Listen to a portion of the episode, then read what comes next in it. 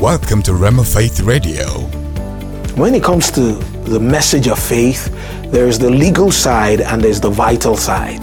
The vital side is how to appropriate, how to experience what belongs to us in Christ, how to use our faith, the dynamics of that, how faith works.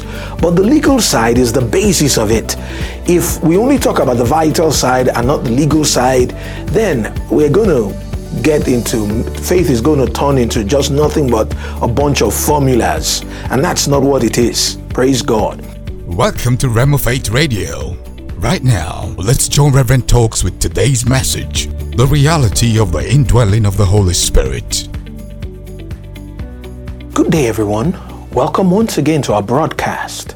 And we've been studying about the highest kind of faith and looking at what produces this highest type of faith what produces it we took as a general text Romans chapter 10 from verse 6 to verse 10, where the Bible says, The righteousness which is of faith speaketh on this wise Say not in thine heart, Who shall ascend to heaven to bring Christ again from above?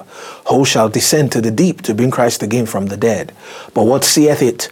The word is nigh thee, even in thy mouth and in thine heart. That is the word of faith which we preach that if thou shalt confess with thy mouth the Lord Jesus, and shalt believe in thine heart that God hath raised him from the dead, thou shalt be saved. For with the heart man believeth unto righteousness, and with the mouth confession is made unto salvation. So we said this that, but also uh, the same way there's a, a, a, legal side. If we talk just about the legal side and we don't let people know the vital side, how to appropriate what is theirs in Christ, then the folks are going to know who they are, you know, know what is theirs legally, but they won't know how to experience those things. So you see, it takes us teaching both sides and presenting a balanced perspective. Praise the Lord. Now, in this study, we've been concentrating on that legal side, the basis of faith, the, the, which is the death, burial, and resurrection of Christ, who we are in Him, what His death, burial, and resurrection means, what that substitutionary sacrifice has made available to us, what God did for us in Christ and the great plan of redemption, what God did in us in the new birth and in the baptism in the Holy Ghost. So we've been looking at that. Now, the very first in this series, we talked about the integrity of God's Word, the integrity of God's Word. And then in the second, um, in the series, we talked about the reality of our redemption, the fact that our redemption is not a mere uh, dogma or a mere doctrine, but an actual redemption from the devil's dominion. It's ours now. Praise the Lord. Then the third, in the series, we looked at the reality of the new creation.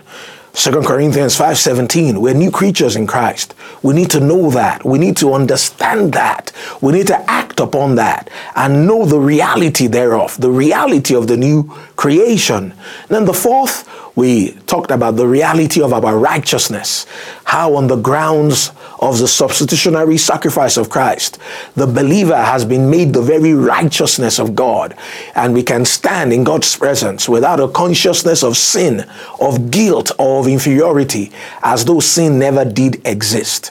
Well, this is the fifth in the series, and what we want to look at is the reality of the indwelling of the Holy Spirit the reality of the indwelling of the Holy Spirit. And I want to read for a text 1 Corinthians chapter 3. 1 Corinthians chapter 3. 1 Corinthians chapter 3 and in verse 16, 1 Corinthians 3:16. The Bible says, "Know ye not what? Know ye not that uh, ye are the temple of God, and that the Spirit of God dwelleth in you. Know ye not that ye are the temple of God, and that the Spirit of God dwelleth in you. So, Paul is writing to the saints at Corinth, and he's telling them, guys, don't you know you are the temple of God? Don't you know the Spirit of God dwells in you? So I want to look at, like I said, in this fifth uh, in the series, the reality of the indwelling of the Holy Spirit, the reality of the indwelling of the Holy Spirit. Let's start with a word of prayer. Father, we thank you for your word. Thank you because it's spirit, it is life. Your word is alive. Thank you because you say what you mean and you mean what you say. Thank you because we are who you say we are. We have what you say we have, and we can do what you say we can do as we feed upon your word once again today. We trust that by your spirit, you open it up to our spirits and we mix faith with that word. We go out in life's fight and we win. Thank you, Father. In Jesus' name, amen. So, the reality of the indwelling of the Holy Spirit. Now, in John chapter 14, verses 16 and 17, Jesus said, And I'll pray the Father, and he'll give to you another comforter that he may abide with you forever, even the Spirit of truth, whom the world cannot receive, because it seeth him not, neither knoweth him. But ye know him, for he dwelleth with you and shall be in you. So Jesus talked about the Holy Spirit that was going to come to be on the inside of us. Now, the epistles, which are the letters written to the church, were written to people who not only were born again, but also had been filled with the Holy Ghost. In the Acts of the Apostles, it was the norm to see to it that people are not only born again, but that they also filled with the Holy Ghost. Now, the new birth, we're born of the Spirit of God. The Holy Spirit is in our spirits. Romans 8 tells us, uh, verse 14 through to 16, bearing witness with our spirits that we are the children of God. And that's the same for every person who's born again. But there's an experience subsequent to the new birth called the baptism in the Holy Ghost. And that same Spirit of God that we uh, got acquainted with at our new birth, we now get filled with Him. And in the Acts of the Apostles, there were five instances where people got filled with the Holy Ghost. We notice that the baptism in the Holy Ghost is subsequent to the new birth. And we also see that there's an initial evidence, which is the evidence of speaking in other tongues. In Acts chapter 2, from verse 1 to 4, the Bible says, And when the day of Pentecost was fully come, they were all together with one accord in one place. And suddenly there came a sound from heaven, as of a rushing mighty wind, and it filled all the house where they were sitting.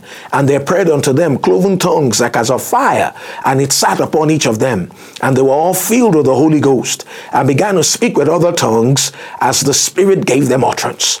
We read in Acts chapter 8, from verse 14 to 17, where the Bible says, And when the apostles at Jerusalem heard that Samaria had received the word of God, they sent unto them Peter and John, who, when they had come, prayed for them that they might receive the Holy Ghost, for as yet it was fallen upon none of them. Then laid they their hands on them, and they received the Holy Ghost. We see that in Acts 8:17. Those folks received the Holy Ghost. It was subsequent to the new birth. They had received Jesus. Then we see in Acts chapter 9 verse 17, where it says, And Ananias went his way and entered into the house, and putting his hands on him, said, Brother Saul, the Lord, even Jesus, that appeared to thee on the way, as thou camest, that sent me, that thou mightest receive thy sight and be filled with the Holy Ghost. So, Paul, on his way to Damascus, Saul, as he was called then, he had an encounter with Jesus. He called Jesus Lord, and then he said, What will you have me do? Obviously, he must have gotten saved at that time. So, Jesus now sends this disciple called Ananias, appears to Ananias, tells him to go get Saul of Tarsus to receive his sight and to be filled with the Holy Ghost. Paul said in 1 Corinthians 14 18, I thank my God, I speak with tongues more than ye all. Well, when did he start? He might have started when the rest of us did, and when the rest of them did, when he got filled with the Holy Ghost. Then we see in Acts chapter 10, from verse 44 through to 46, talking about um, when Peter was in Cornelius's house, where the Bible says, As Peter yet spake the word, the Holy Ghost fell on all them that heard, and they that were of the circumcision, which believed, as many as came with Peter, were astonished that on the uncircumcision also was poured out the gift of the Holy Ghost, for they heard them speak with tongues and magnify God. So those folks got filled with the Holy Ghost and they spoke in tongues. Then we see also in Acts 19 19, from verse 1 through to 6, where it says, And while Apollos was at Corinth, Paul, having passed through the upper coast, came unto Ephesus, finding certain disciples, said unto them, Have ye received the Holy Ghost, since ye believed? They said, We've not so much as heard whether there be any Holy Ghost. Said, Unto what then were ye baptized? Said, Unto John's baptism. He said, John verily baptized, saying they should believe on him that's come after him, that is to believe on Jesus. The Bible says they believed that they were baptized in the name of Jesus. Verse 6 says, And, and when Paul had laid his hands on them, the Holy Ghost came on them, and they spake with tongues and prophesied. So it was the norm in the early church for believers to uh, not only have been uh, saved and have received Jesus at the new birth, but also to be filled with the Holy Ghost. So the epistles were written to folks who were born again and filled with the Holy Ghost. Now, Paul was writing, like we read in our text, in 1 Corinthians 3.16, to these believers at Corinth. And he said to them, 1 Corinthians 3.16, Know ye not that ye are the temple of God, and that the Spirit of God dwelleth in you. See, God wants us to know that. He wants us to know that we're God's temple. He wants us to know that the Spirit of God dwells in us. He, had said that then, but he wasn't sure he had gotten it. So he wrote them again eh, eh, eh, in the same epistle, 1 Corinthians chapter 6, in the 6th chapter, the 19th and 20th verses. He said, What? Know ye not that your body is the temple of the Holy Ghost, which is in you, which ye have of God, and ye are not your own, for ye are bought with a price. Therefore glorify God in your body and in your spirit, which are God's. So he's saying, guys, what are you telling me? Don't you know you're the temple of God? Don't you know your body is the temple of the Holy Ghost? Listen, of all the truths in connection with our redemption, this is the climax that God Himself, after He had recreated our spirits and imparted His life into our spirits, now comes to dwell in us and to make our bodies His home. We've got God on the inside of us, and God wants us to be God inside minded.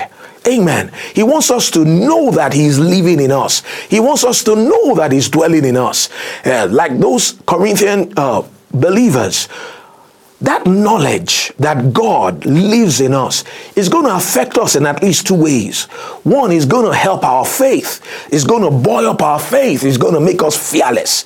And secondly, it's going to help our obedience. See, God's temple is not merely the building where you worship.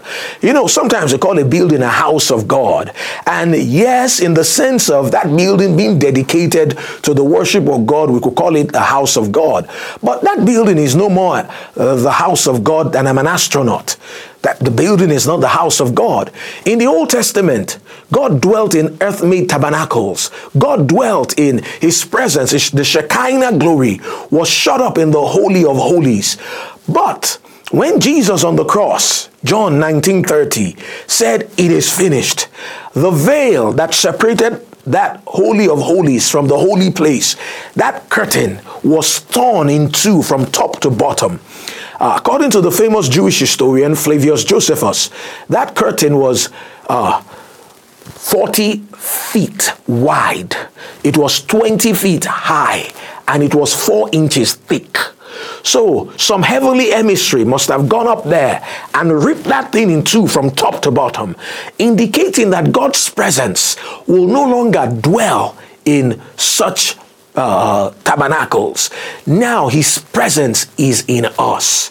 You see, the knowledge of the fact that my body is his temple is going to help me to live in a way that glorifies God, to present my body to him, and to glorify God both in my body and in my spirit, which are his. You see, God lives in us.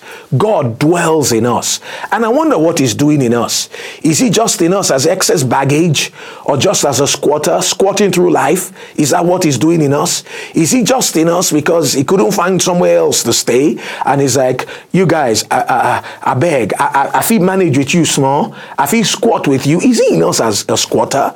Certainly not. Well, what is God doing in us? He's in us to put us over. He's in us to make us a success. He's in us to enable us, praise God, to help us to live a victorious life on this earth. Now, Paul still wasn't sure that those folks had gotten a hold of the truth. So he wrote them another epistle. In 2 Corinthians chapter 6, from verse 14 through to 16.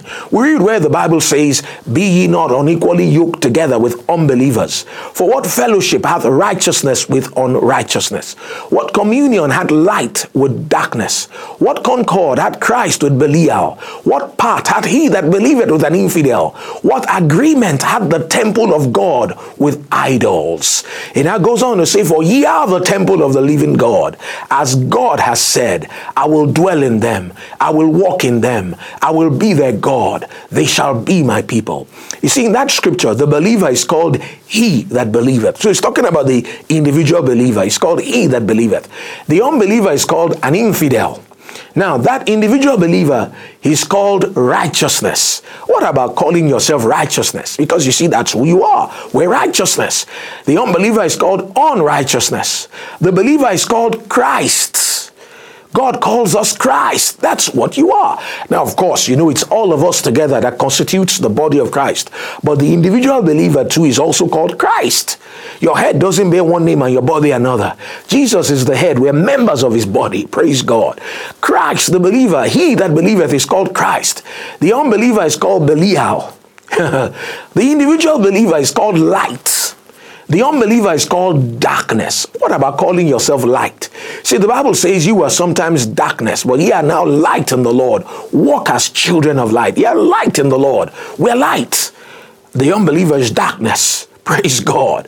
The believer is called the temple of God. Listen, you are God's temple.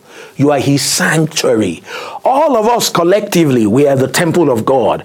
As well as each of us individually, we are God's temple. He lives in us. He makes his home in us. He makes his abode in us. And like that place said, he said, uh, for ye are the temple, 2 Corinthians 6:16. for ye are the temple of the living God, as God has said, I will dwell in them. I will walk in them. I will be their God. They shall be my people. See, God is living on the inside of us. God is dwelling on the inside of us. And the God who's in us is bigger than any test. He's bigger than any trial. He's bigger than any circumstance, than any challenge that could ever come up against us.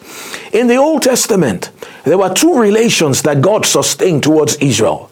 First, God was for Israel, and because God was for them, as long as they cooperated with Him, they were undefeated. They were victorious in battle, in whatever challenge that came against them.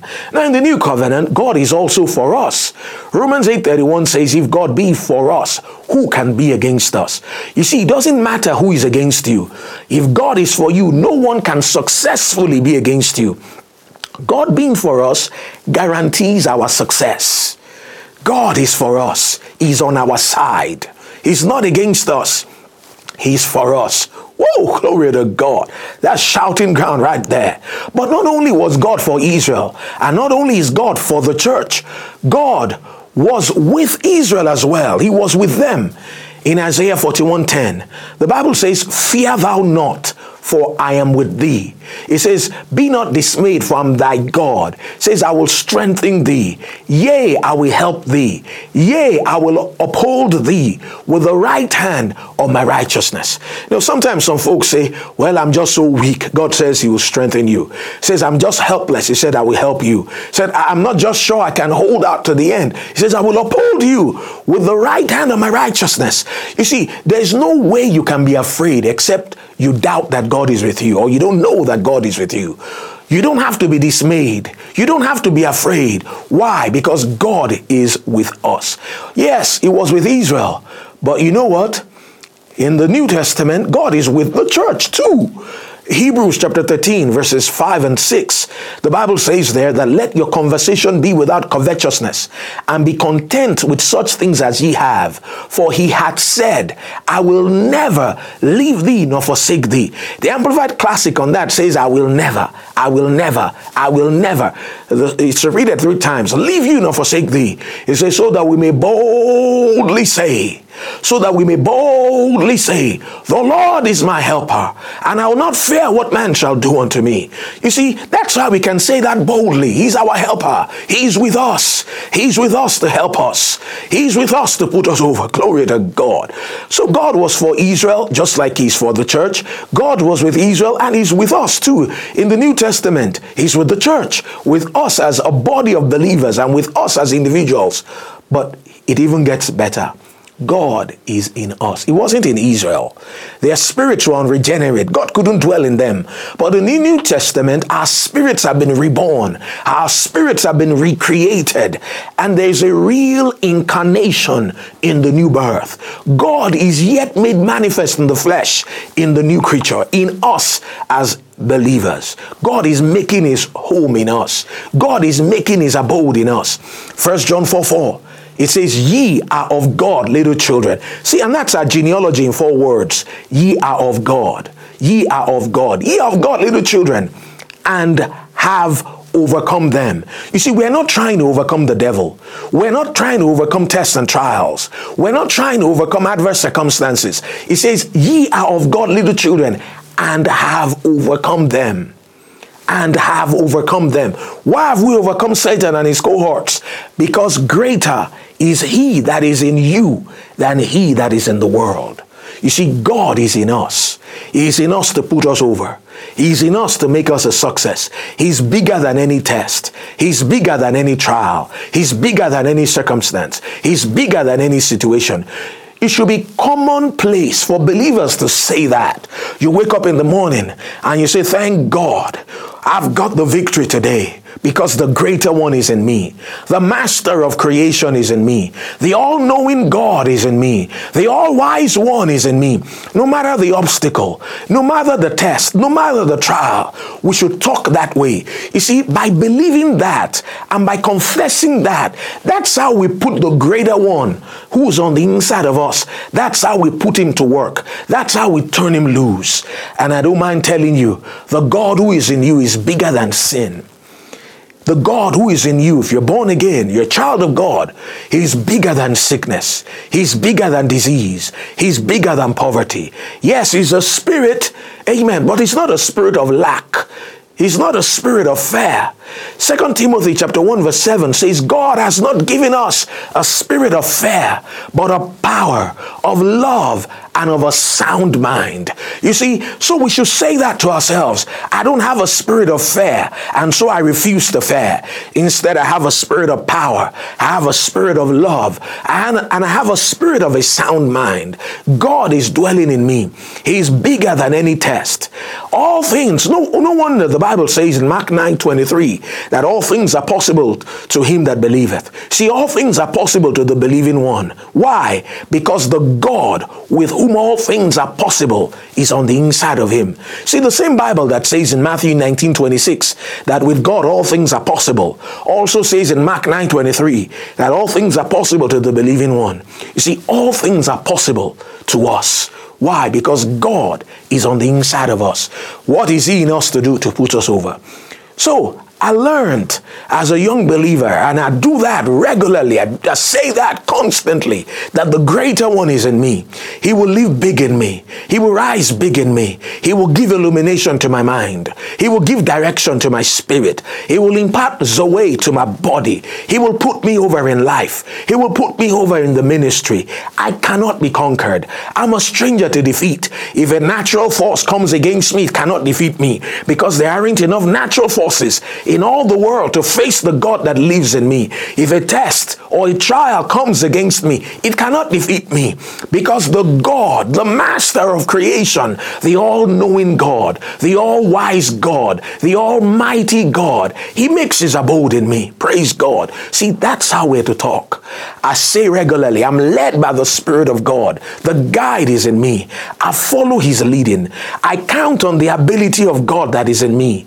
I count on the wisdom wisdom of God that is in me. See, that's how to be God inside minded. We've got God on the inside of us, and we need to know that. Praise the Lord. So, the reality of the indwelling of the Holy Spirit will enable us to walk in victory, in triumph, and to fulfill the plans and the purposes of God for our lives. Praise the Lord.